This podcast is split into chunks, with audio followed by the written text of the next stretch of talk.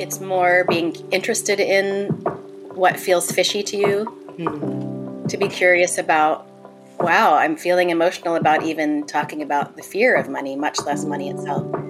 And so, of course, then it would be one way to go is like, okay, even the resistance to the fear of the money, feeling that in your body briefly, you know? Briefly. Letting it pass that briefly, I feel like is a choice mm-hmm. sometimes for me. Or it feels, mm-hmm. eventually it feels like, it just feels like it's not a choice. and then it feels like it's a choice. Yeah. Briefly. Yeah. Yeah. To have the permission that it could be brief. Mm-hmm. Yeah. I feel like you talk a lot about permission, like giving permission, giving yes. yourself permission. it's everything. Why? well, to be honest, I feel like I would go more with permission than choice. Ah, okay. Choice is, I find, is a little bit tricky. I think it has a place. Mm-hmm. And if we understand every word has its limitations, like there's not a need for like a word police. for example, permission to feel afraid of money. Mm. I think gives more a chance to be in touch with the fear of money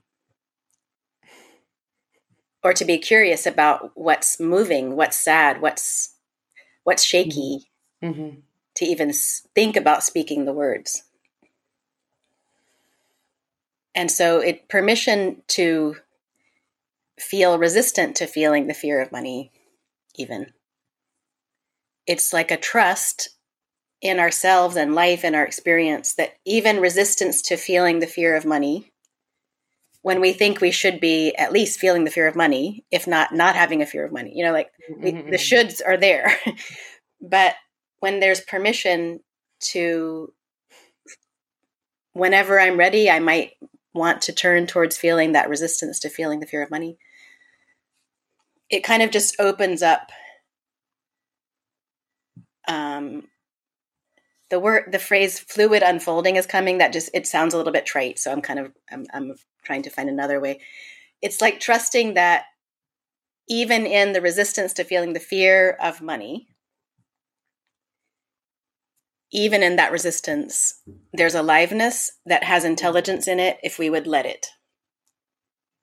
If we would let it um, have a little bit of room and have the energy that it has mm-hmm. that energy can free itself a little bit or start a conversation with us a little bit mm-hmm. or show another side that's not just my idea of it but the actual fact of it which is more round and more mm-hmm. workable more accessible more towards compassion and freedom of course mission so permission is kind of trusting that integrity is. Yeah, yeah, yes, yes. Wholeness is. Wholeness, Wholeness is. Is, is, yeah.